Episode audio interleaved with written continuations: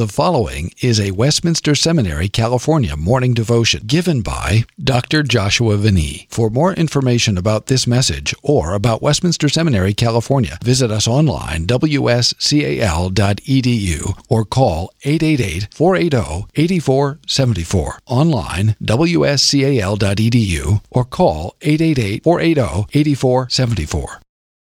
Dear Heavenly Father, as we approach your word, we ask for insight and guidance, and we also ask that your Spirit will drive it deep in our hearts, and so that it will come out uh, in our actions.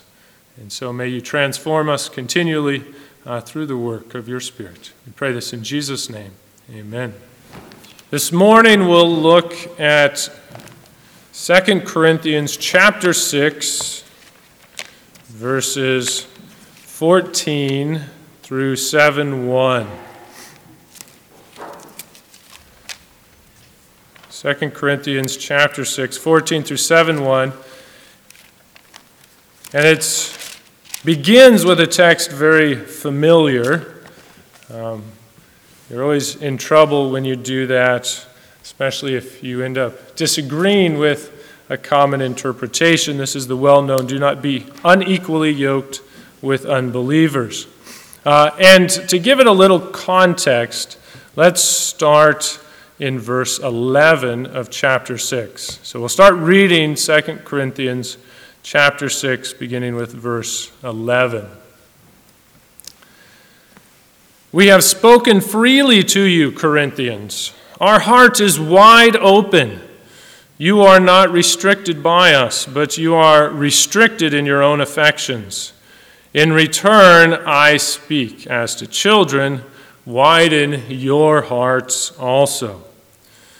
Do not be unequally yoked with unbelievers, for what partnership has righteousness with lawlessness? Or what fellowship has light with darkness? What accord has Christ with Belial? Or what portion does a believer share with an unbeliever? What agreement has the temple of God with idols? For we are the temple of the living God. As God said, I will make my dwelling among them and walk among them, and I will be their God, and they shall be my people. Therefore, go out from their midst and be separate from them, says the Lord, and touch no unclean thing. Then I will welcome you, or I will gather you, and I will be a father to you, and you shall be my sons and daughters, shall be sons and daughters to me, says the Lord Almighty. Since we have these promises, beloved, let us cleanse ourselves from every defilement of body and spirit, bringing holiness to completion in the fear of God. Make room in your hearts for me. We have wronged no one, we have corrupted no one, we have taken advantage of no one. I do not say this to condemn you, for I said before that you are in our hearts to die together and to live together. I am acting with great boldness toward you. I have great pride in you. I am filled with comfort. In all our affliction, I am overflowing with joy. So our text is verse 14 through 7 1, but the, uh, as we include those uh, surrounding verses, uh, it shows the, part of the issue with this text. Uh, how does it fit um, in the flow of what Paul is doing? Um, so, to such an extent, people see it as, as out of that flow that it's been called this fragment, this uh, um, bit of, uh, of, of um, maybe Pauline or other, other uh, type writing that has been put in here. Um, but uh, I think we can see that it does fit together um, with what Paul's doing. And as we, uh, as we think of this, um, and as we see it in its uh, just within these verses that we're looking at and those around them, uh, it, it certainly is broader than the way this text is often applied. Uh, the beginning of it, at least. Do not be unequally yoked with unbelievers. um, i.e., don't marry an unbeliever. Uh, well, a very biblical, biblically sound uh, command, biblically sound advice to give. Um, that doesn't seem to be what's in Paul's mind here, uh, at least at the beginning. And part of that means that as we look at it, we'll find that it really applies to all of us. Uh, you can't say, oh, I didn't marry an unbeliever, check that off, now we can move on. Um, this is something that we continue to uh, need to apply to our lives um, throughout them. And as, uh, as we think of what's going on here, uh, the Corinthians, they're this church with all of these problems that Paul is confronting, and they're wavering in various ways uh, uh, with uh, um, their ties to the world and idolatry roundabout, or with those who are misleading them. And so I would characterize maybe what we have here is Paul is going black and white on them. We now have everything in these really stark contrasts as he thrusts that to them uh, for how they are to live. Uh, he, he puts these black and white categories to confront them, to confront us on how we live in this world. Uh, really plays up that antithesis. The, the structure of, uh, of this is helpful for us understanding that first command because we really get three commands throughout this. We have right up front, do not be unequally yoked with unbelievers. Then we get in verse 17, therefore go out from their midst, be separate from them, says the Lord, touch no unclean thing. And then we get in, in 7 1, uh, since we have these promises, let us cleanse ourselves from every defilement of body, spirit, bringing holiness to completion in the fear of God. And while they're maybe not totally identical, I think they are meant by that to, to help interpret one another. Um, what does it mean to not, to not be uh, unequally yoked? Well, it's very similar to this call to go out, separate, to cleanse ourselves from every defilement of body and spirit. Uh, so we, we have those commands told in various ways um, at the beginning, middle, and end. And in between, Paul anchors those commands in two ways. Uh, the first, by a whole series of rhetorical questions, and the second, by his compilation of these biblical passages. Uh, and so, in that first part, we really see Paul's black and white world. He gives these rhetorical questions that we all know the answer to. Uh, it's one or the other. There are two kinds of people in this world. Um, and he's not talking about Macs versus PCs. Um, he has, right? What are the two types? Uh, Verse 14 What partnership has righteousness with lawlessness? What fellowship light with darkness? What accord Christ with Belial?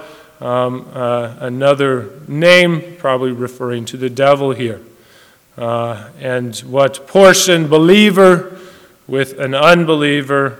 And then finally, this climax, the temple of God with idols. Um, these stark contrasts that you have and these, and these different types of engagement partnership, fellowship, accord. Um, and I think they are there to, to uh, illustrate this, that yoking imagery at the beginning. Um, these are ways that there can be this yoke, um, and this yoke is totally inappropriate. Uh, because these things cannot be together. Um, they, they, in the end, um, one influences the other, and they do not remain what they are. Uh, and, uh, and so he sets before them that choice, and it, and it leads to that last one, that temple of God with idols, And he drives home what that means with his statement that follows in 16 For we are the temple of the living God. And in, in the book of Second Corinthians, this really helps show that what he's focusing on is them as these new covenant believers. This isn't the Old Testament where there was a tabernacle temple outside. This is the new covenant. This is where the Spirit is indwelling them. They are that temple of the living God. And he then girds all of this with these quotations uh, as he talks about them as this new covenant members, those who have gone through this new exodus, and what that needs to bring about in their lives. And so he does it by combining a number of texts. Uh, and so, very briefly, in, uh, in verse 16, at the beginning there, um, many argue, and I think rightly, that he's combining uh, Leviticus 26:12 and Ezekiel 37:27. Um, Leviticus talks about the walking. The, uh, the Ezekiel passage seems to give uh, the rest of, of the frame of reference there, as he says, I will make my dwelling among them and walk among them, and I will be their God, and they shall be my people. And by picking the, the Leviticus and the Ezekiel passage, he really pulls from what Sinai had said, and yet Ezekiel, what is he doing? He's looking to the new covenant, uh, this new exodus that will bring it about. And that is what is true of these new covenant believers that Paul is addressing. God is dwelling, He is walking amongst them. This covenant formula I will be their God, they shall be that people. What was shown in that Sinai is now made, um, right? It's now made certain for them in this new covenant. Um, God is there with them. And that has implications. And so, verse 17 comes from Isaiah 52, verse 11. And as God is talking to his people who are in exile in Babylon, he says, Get ready. Comfort is coming. And when it comes, what do you need to do when, when, uh, when I come to save you? You need to go out from their midst. You need to separate from Babylon and uh, you need to touch no unclean thing. The idols in Babylon, they need to be removed from them. When God brings them back, they come out of Babylon. They do not hold on to the idols and the unclean things that were there. Uh, and, and then verse, uh, and then we get uh, that last phrase of 17, then I will welcome you um, or it's, it's really, um, kavatz is the Hebrew word behind it, to gather. Uh, we find it a number of times of what God's promised in the second Exodus. Um, that's what he's doing.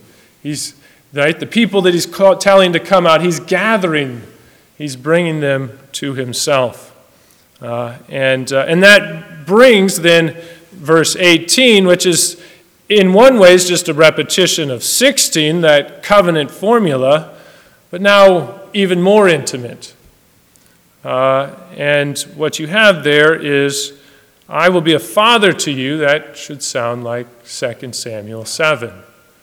Uh, that adoption formula used there of the Messiah, that son of David who was to come. Though here, right, now it's not just that Messiah, it's all of those people who are united to him.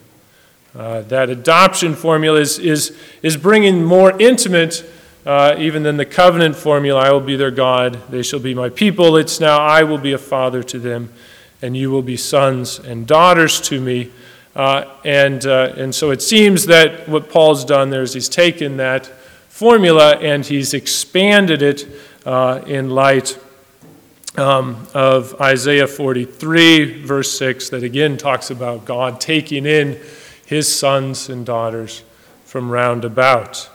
Uh, and so you have all of this, right, this intimate language that really is telling them why there is this black and white world, why you're one or the other. God's walking amongst you, He's with you, you're His people, or you're not. You're out there. You're His sons or daughter. He's called Himself your father, or you're not. And if you are, right, He calls, go out from their midst, be separate from them, touch no unclean thing. Now, what troubles many people about this is well, what is this calling us to? Do we need to form our own community out in the backwoods of Montana somewhere um, or something similar to that? No, clearly, as we read Paul elsewhere, and especially um, earlier in 1 Corinthians, that's never what he says. I don't tell you to separate from unbelievers, otherwise, you'd have to leave the world. Um, but we are separating in one sense. Uh, we are separate from the world in what we hold dear, what we look to for the future, and that comes out in all of our actions. And that's really how he then closes it in uh, 7, verse 1. Since we have these promises, you're, you're called God's people. He's called your God. You're called his son or daughter. He's called your father. Since we have these promises, beloved, now notice he says, beloved. This is, this is where this is this new covenant. It's not do this in order to have these promises. It's you have these promises. And so do them. Uh, so he says, Beloved, let us cleanse ourselves from every defilement of body and spirit, bringing holiness to completion in the fear of God. Live as the new covenant members you are. It's using that impurity language tied with the temple uh, in the Old Testament and now applied to them uh, in everything that, uh, that they do in the actions of their bodies, in the, in the spirit, in their internal thoughts and desires. Um, right? They're to bring to completion, they're right there to, to live as the holy status they are. That's what their life should be focused on in that. And so, if, if that's what Paul is after here, how does it fit this context as he's telling them right before, open your hearts to us, telling that afterwards? Um, well, this is where we can maybe see a few different ways to go with it.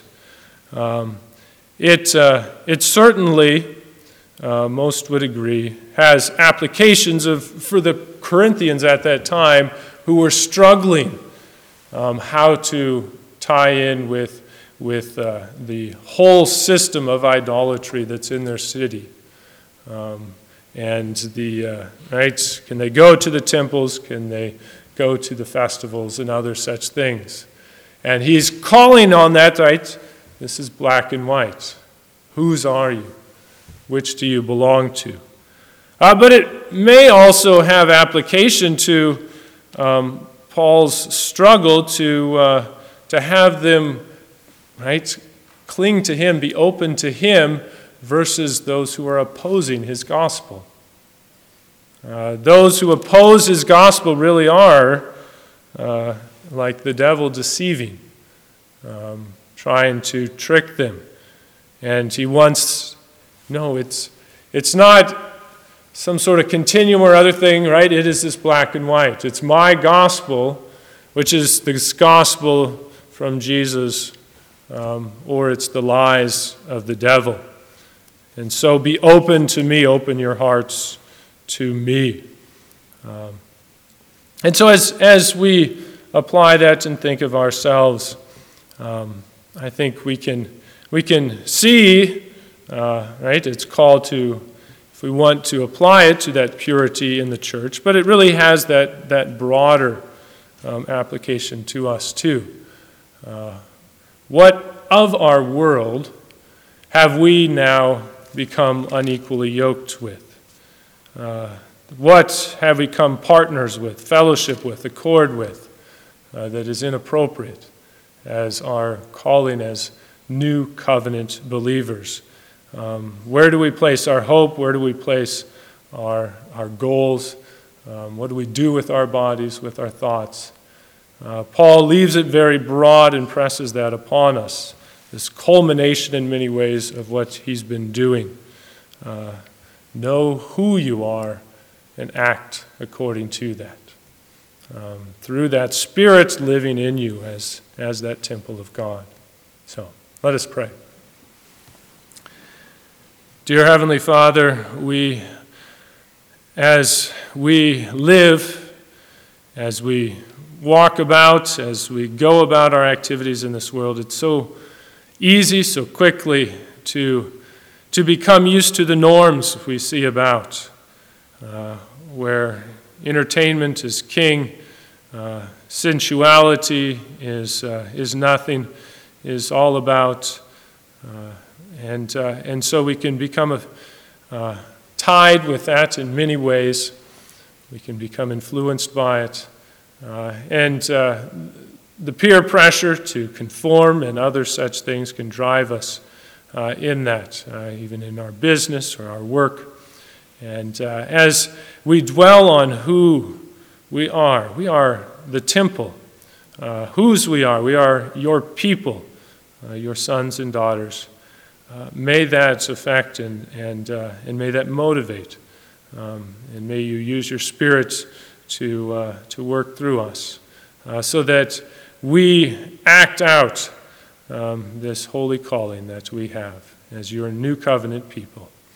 And we do it in the confidence that Christ has done everything. He has earned these promises for us. Uh, now we live these lives of gratitude. We pray this in Jesus' name. Amen.